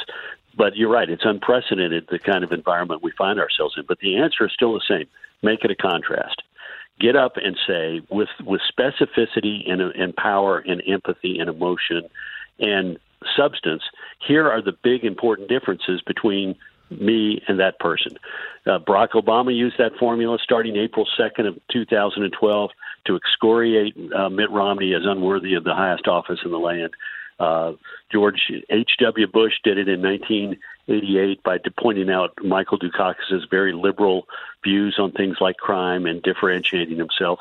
In 2004, George W. Bush, who was behind Biden in the summer of two, excuse me, behind uh, Kerry in the summer of 2004, did so by pointing out the very strong uh, leadership differences. One man excoriated the U.S. military, and the other supported the U.S. military. One was a strong leader, and the other one was a flip flopper. So the, the the the ammunition is there, particularly with what Biden has been saying in recent months about how he would approach the economy and energy and America's role in the world.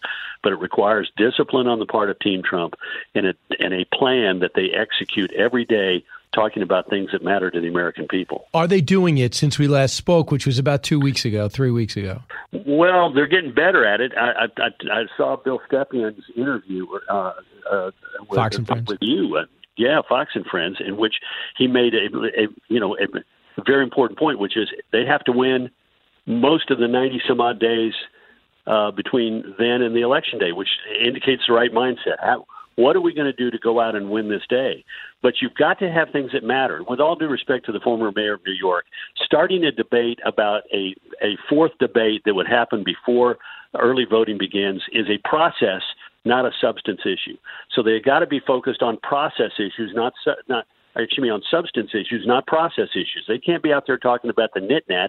They got to be talking about the economy and coronavirus and your family and your prosperity and your job and America's future and deep differences between the two candidates. Now they're doing a good job on the issue of who cares more about the security of our communities? Who's going to back up the police when, when against these crime uh, these calls for defunding the police or cutting their budgets? That that that argument he's winning, but you got to do that each and every day, and you got to have the mindset that Bill Stepien had on his program with uh, on it, on your program Monday, which is we got to go out and win the day, and in order to do that, you got to have a plan. So, uh, you know, China's going to be a big thing, and you got to outline, and we know substantively it's going to be a big thing. Whether it's going to resonate the electorate, I think it will if you define it correctly. So, when that question of China was posed to Joe Biden and sanctions, are you going to keep these sanctions on and this tough stance? Listen to him try to answer. Cut five. The way Trump, the way China will respond is when we gather the rest of the world that, in fact, believes in in free in, in, in open trade and making sure that we're in a position that the world uh, that that we deal with WHO the right way. That that in fact that's when things begin to change. That's when China. That's when uh, China's behavior is going to change. Now, what do you do with that? Well, you know, the problem is if if he said that succinctly, we're going to be able to pressure China more powerfully if we gain our allies and we and we demand that they live up to the obligations that they made to, to not steal our intellectual property and not to engage in subsidizing. That's what you got out of that. Their service and process.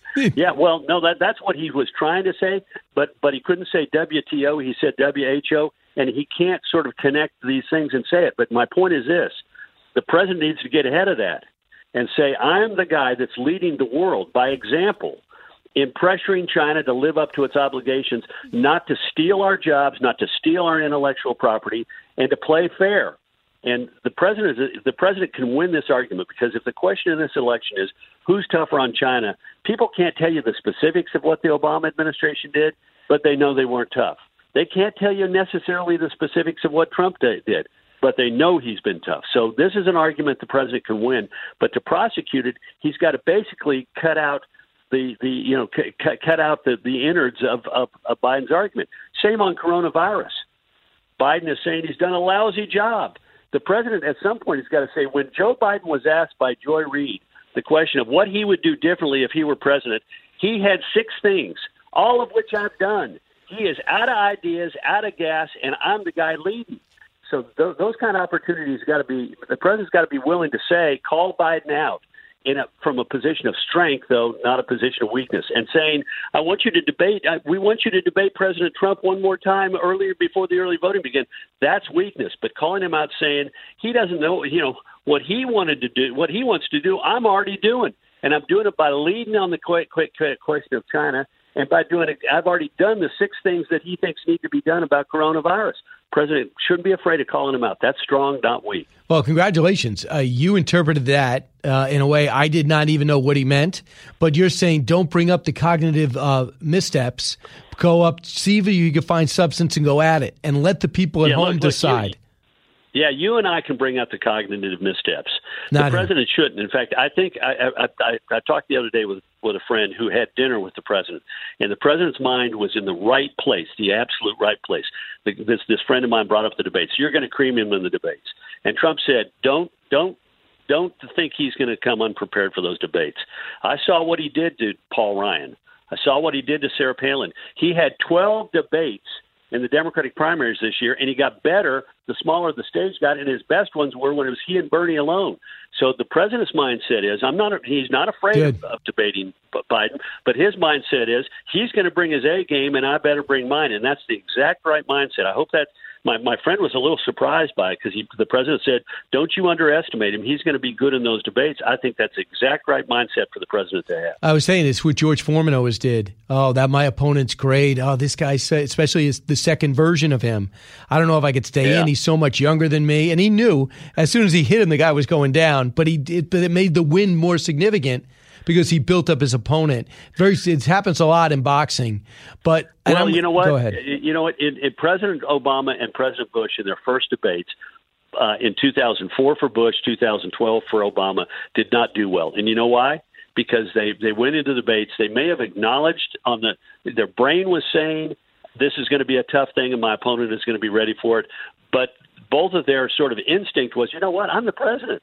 I have I'm mo- I know more about this stuff. I, I've got a good record. I can defend it, and as a result, they got a little bit overconfident. I think it's good that President Trump's attitude. This is re- reflective of it. It's the absolute right attitude, which is this guy is going to. They're going to do everything possible to have Joe Biden in physical and mental condition to come walking into that debate to blow blow me away, and he's going to eh, by by by you know, Howie Kurtz said it good the other day. He said Biden's good. if the expectations are low, Biden comes in and strings two sentences. Everybody's going to say, "God, what an orator! What a debater!"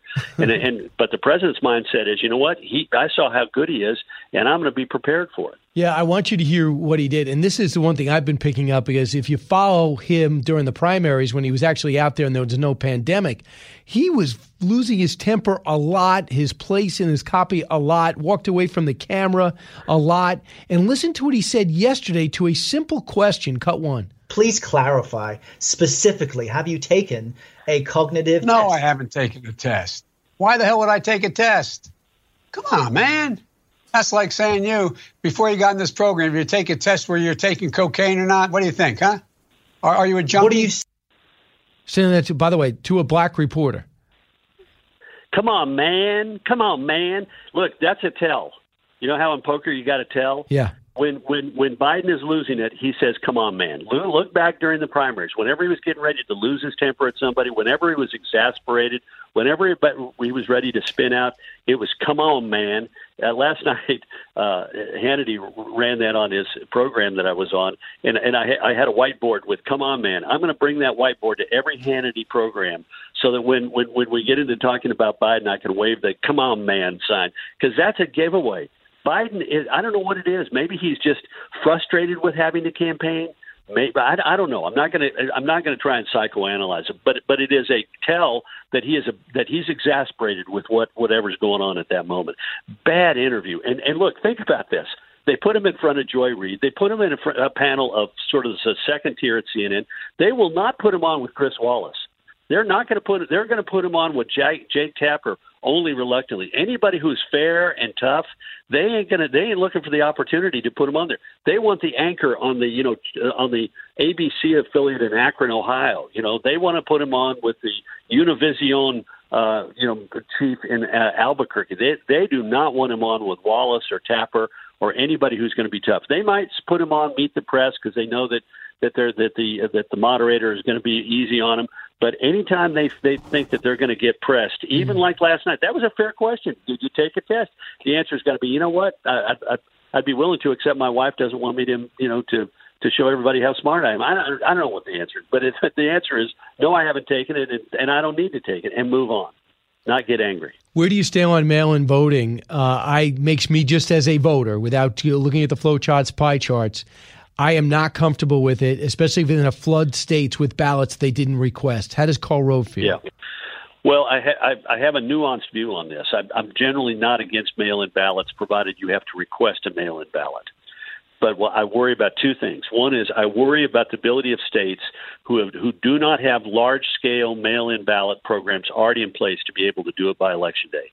I was taken by an inter- by, by a conversation with John Merrill, the uh, uh, Alabama Secretary of State, who uh, reported on a conference call of his fellow Secretary of State, Secretary of State of Washington, Republican, Secretary of State of Oregon, Democrat. Both of them are complete mail-in ballot states, and they said if your state is not already casting 60% or more of its ballots by mail, it is too late for you to put the processes and procedures and equipment and training in place to get this done properly.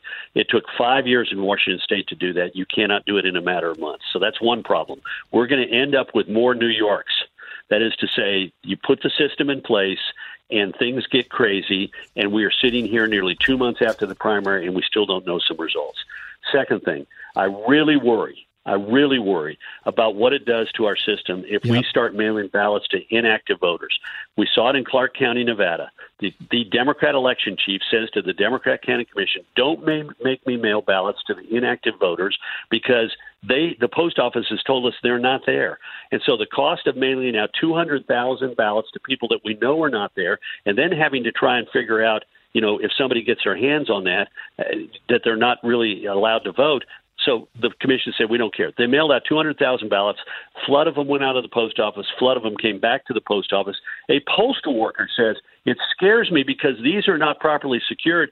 Somebody could come in, take one of those returned envelopes because those people, those 200,000 people, no longer live there gotcha. and vote them. And he said, he scares me. And guess what? The Nevada legislature just said we're going to mail every inactive voter in the state. It's going to cost millions of dollars. And those people don't live there. The post office already Karl? told them they've moved. Great illustration, very nuanced. He's the great Karl Rove.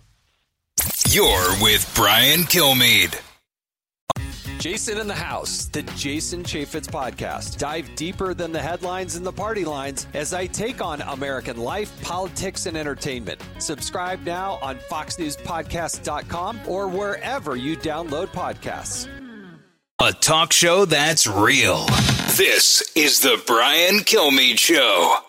Are you going to re-engage with Cuba, though? I mean, I'm I'm specifically wondering about you know the Florida yes. communities that are in, in, you know yes. incredibly interested in, in the Cuba issue um, and see yes. uh, status given to Venezuelans while Cubans are being deported. The answer so are, is yes. I'm going to engage.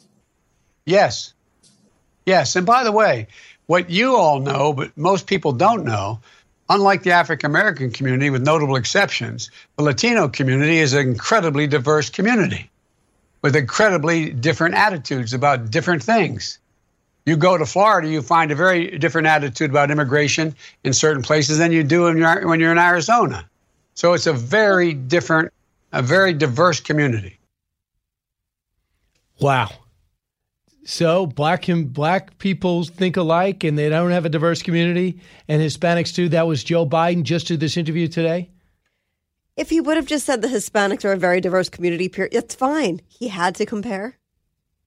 Which is exactly when people came out and said, "Why did you say that?" to that morning show.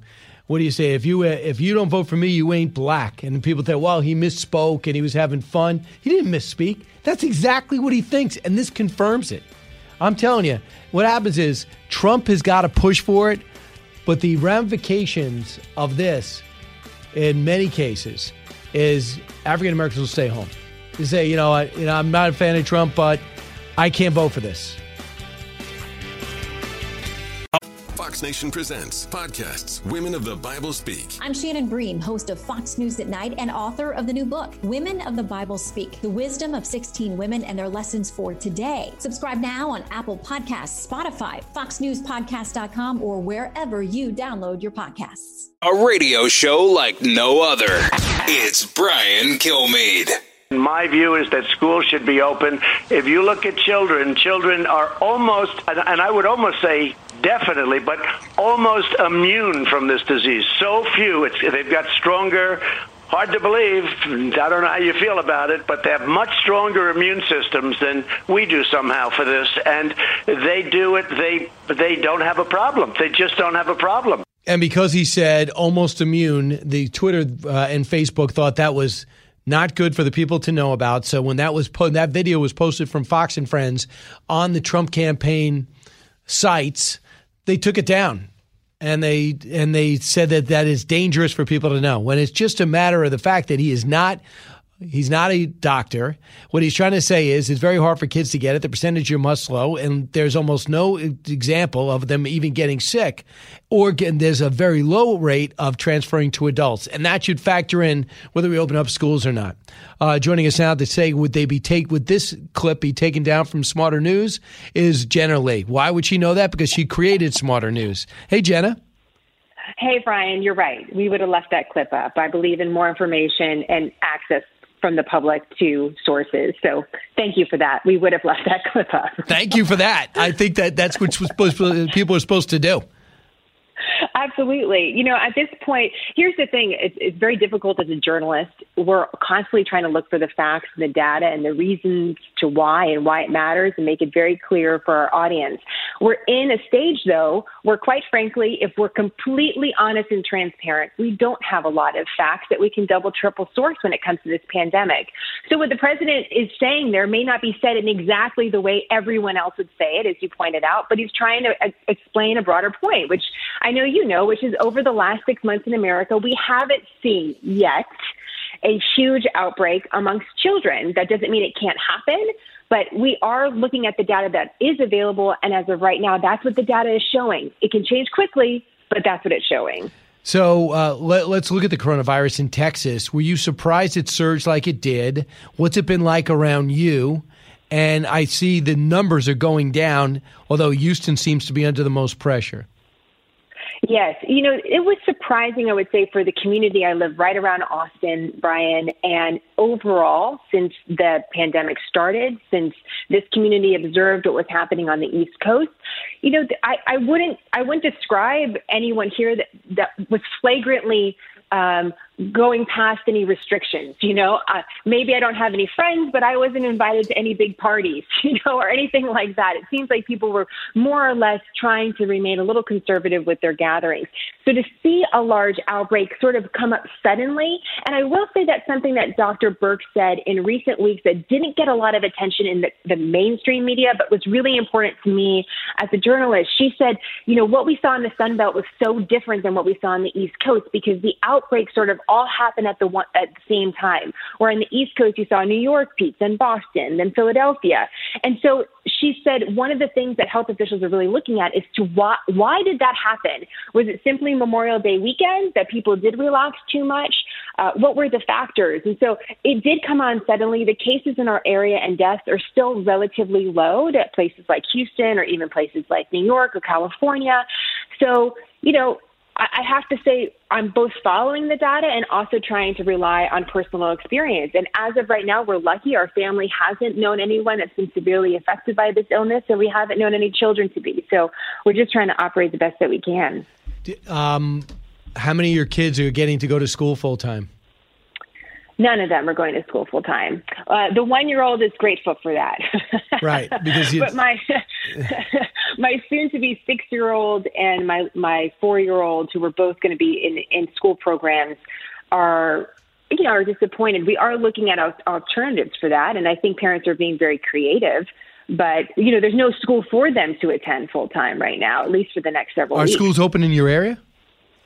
They're opening they? in it, delayed opening. It's a delayed opening. So they could they could go to school in four weeks. In the meantime, they would have to do all their work online. I'm choosing not to do that for my kindergartner because let's face it, I'm enough on my phone. I don't need him to be on my phone. you know. So we're looking at trying to do some, you know, uh, alter- I don't want to say alternative schooling, but try to do some homeschooling, piece together groups for the kids to school together, and do the best that we can to keep them on on pace uh, Jenna Lee's with us, uh, former Fox anchor, great friend of ours in the show. She's got a brand new, uh, not relatively new, but it's Smarter News she created. Go to smarternews.com. It's a great site. So I got to bring you to what's happening where you used to work, and that's New York. Uh, we have a governor who suddenly uh, woke up and realized everyone left for Texas and Florida. Listen to Governor Cuomo realize his tax base 50% the top 1% pay 50% of all the taxes, and they've been vilified and they've left because the taxes have gotten so high, and they're considering more. Cut 29. We used to be worried millionaires' tax people might leave. No, no, no. The burden shifted. We're trying to get people to come back. I literally talk to people all day long who are now in the Hamptons house, who also lived here, or in their Hudson Valley house or in their Connecticut weekend house. And I say, You got to come back. When are you coming back? We'll go to dinner. I'll buy you a drink. Come over, I'll cook. They're not coming back right now. City is overrun with crime and the taxes are the roof. They just woke up to that, Jenna. I'm sorry. I it's not really an invitation about like let's get a drink, let's go to dinner. I don't know. This, where are you going to get dinner? Are you sitting in the restaurant? Because as I remember, that wasn't allowed. Yes, outside. outside. Right. Thank you. You know, listen. Um, I'm glad he's talking to a lot of people in the Hamptons. Uh, I guess it would be maybe better to talk to uh, your your you know I want to I want to say regular family, but we certainly didn't live in the Hamptons when we lived in New York. So listen, this is a, I think we're going to wake up to a lot of interesting realities and a lot of lessons learned from the pandemic, which is you know how much we did actually depend upon public health officials or policing or our teachers or you know different policies that are put in place, and also how much we can depend upon ourselves and the choices that we want to make when we actually have a, a palate to do so. And so, uh, you know, interesting that he's waking up to that. I could have told you about that, you know, a couple years ago, Brian. I know, which is why you're there. yes, why why we left. I mean, we didn't we didn't just leave because of the tax reasons or because of the city. I love New York City. I miss it. I'm sad that I'm not able to come back and visit. A part of me is there. Um, but the reality is, for our family, we had to make certain decisions. And if we were looking across the landscape of what we were trying to do as small business owners, we simply could not do it in New York City. The pandemic is only highlighting these facts in Technicolor. So here's the thing you're not allowed back. So, and yeah, the yeah. city is not the same as you left it. Uh, they are thing. You remember those riots that everyone saw? They were riots, not protests. And the, yes. the smashing of buildings and windows. Most of them are still broken. And those businesses, if they're allowed to come back, have chosen not to. So here is in, in, a time in which the city's flat on its back, where tax revenue is ground to a halt, we have all these state workers uh, and city workers wondering how they're going to get paid. This is what the mayor De Blasio has chosen to do 28. We will have checkpoints at key entry points to the city.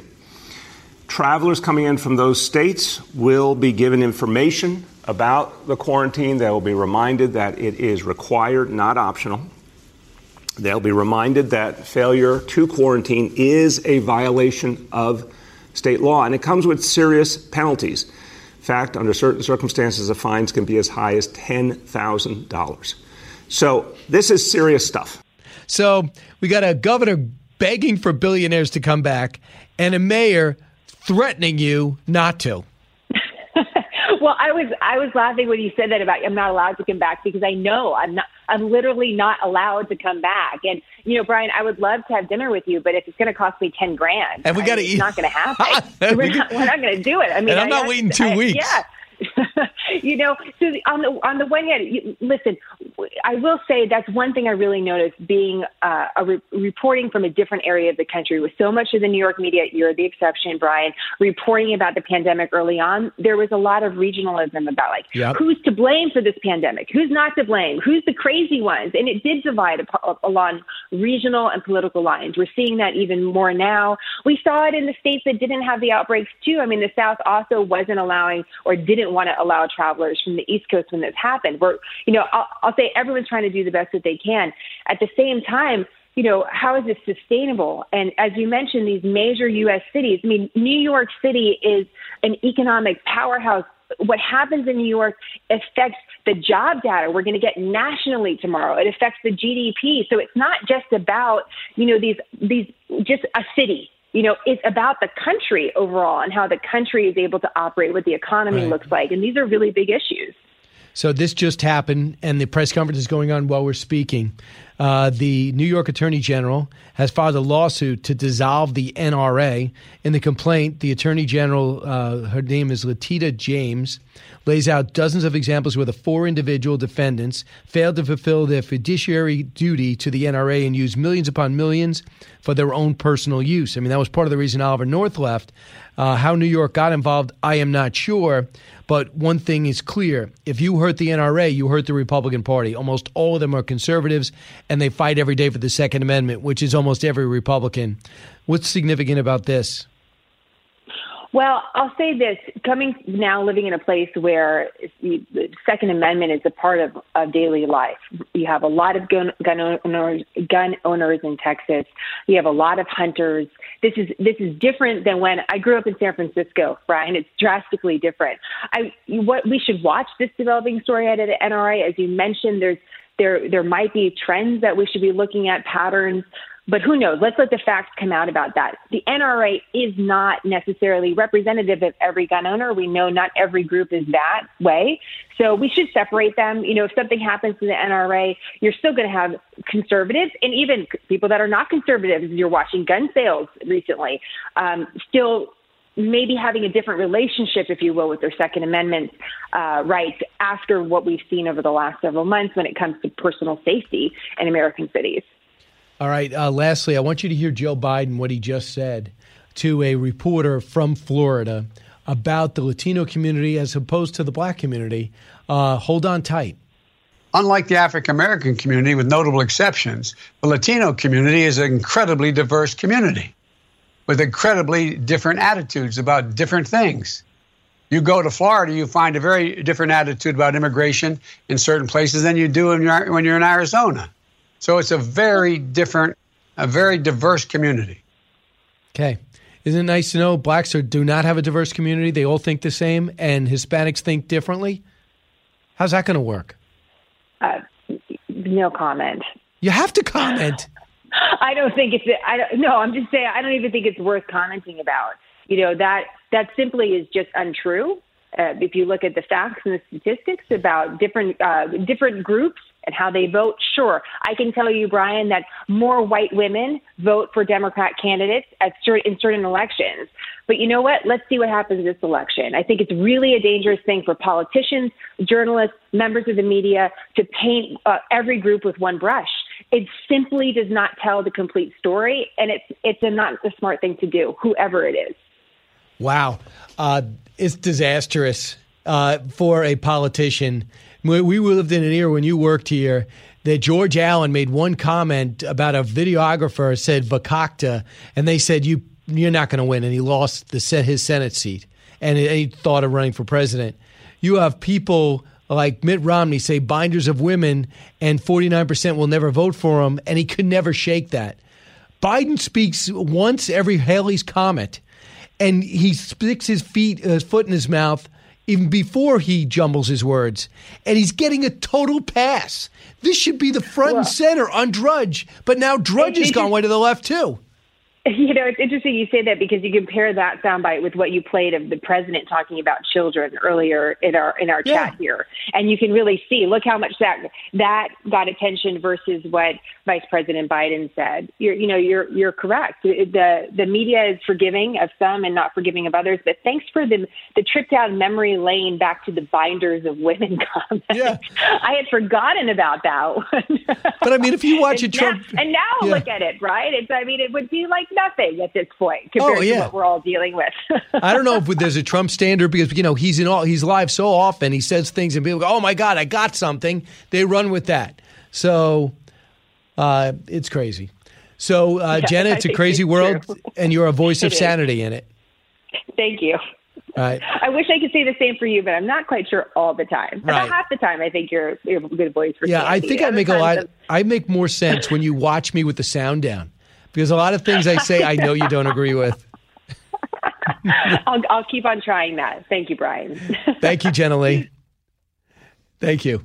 Uh, one eight six six four zero oh eight seven six six nine. I'll take some calls and get to this. And by the way, if you want to follow Jenna in a great news service, smarternews.com. Don't move. Educating, entertaining, enlightening. You're with Brian Kilmeade. The more you listen, the more you'll know. It's Brian Kilmeade. Joe Biden is a formidable debater. Um, he really helped contribute significantly uh, to the Obama Biden wins uh, with his vice presidential debates in 2008 and uh, 2012. And he stood on the debate stage, held his own, and was uh, a significant contributor to the debate over and over and over uh, as the Democratic field winnowed from more than 20 to a dozen to a handful uh, over this past year. He couldn't handle the attacks. He never bounced off of Kamala Harris. I don't remember him having a great moment. He didn't do bad against Bernie Sanders, but Sanders is so severe, and they were still kid gloving it. But the president's got to come out strong, understand his weaknesses, and bait him to snap. James, listening in the uh, on the app in Phoenix. James, I need uh, kids back in school, Brian. This is insane, man. My employer, thank God for them, have have been working with me since this virus hit and the kids originally tried online at the end of spring or before summer, and it just doesn't work. Everybody's, all the kids are trying to talk. It's, they're distracted. Mine are seven and eight, and now the school was supposed to start July 17th full time, giving some parents the option to do online. And they just switched it uh, Monday to say, nope, everybody's got to be online now. So now instead of trying to manage a few hours of online learning, it's a six hour day. I don't know what my employer is going to do. Now, let me ask you something. Uh, who's you? Yeah. Who made that decision? Um, I think Ducey was trying to get some kind of liability waiver through insurance signed or signed off, and I guess he couldn't get that done. And um, the superintendent came out and said, "We're just going to make it all online for now because of fears of the virus spreading throughout the schools." And then you got the teachers' unions in some states protesting. It's just it's it's it's out of control. Why can't they screen the kids for temperature checks when they come on grounds? Send them home if they're, you know, if they, if they have high temps. And when they gave us the option to do online or in school, I, from what everything, from what I was hearing, a lot of students were going to do online. So that reduces the in class yep. um, body by a lot. Yeah, that my town's doing hybrid, and they're staggering. The high school's three days a week, and the other goes two days a week. And then grammar school, they go every single day. And, and we're in New York, so for now the numbers are down, but it's all going to go up and down. Thanks so much. I'm so sorry you're going through that, but I agree with you, sir. You got to get him back in school.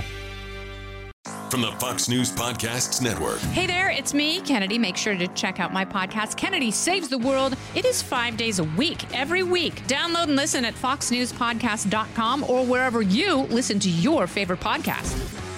Listen to the show ad free on Fox News Podcast Plus, on Apple Podcast, Amazon Music with your Prime membership, or subscribe wherever you get your podcasts.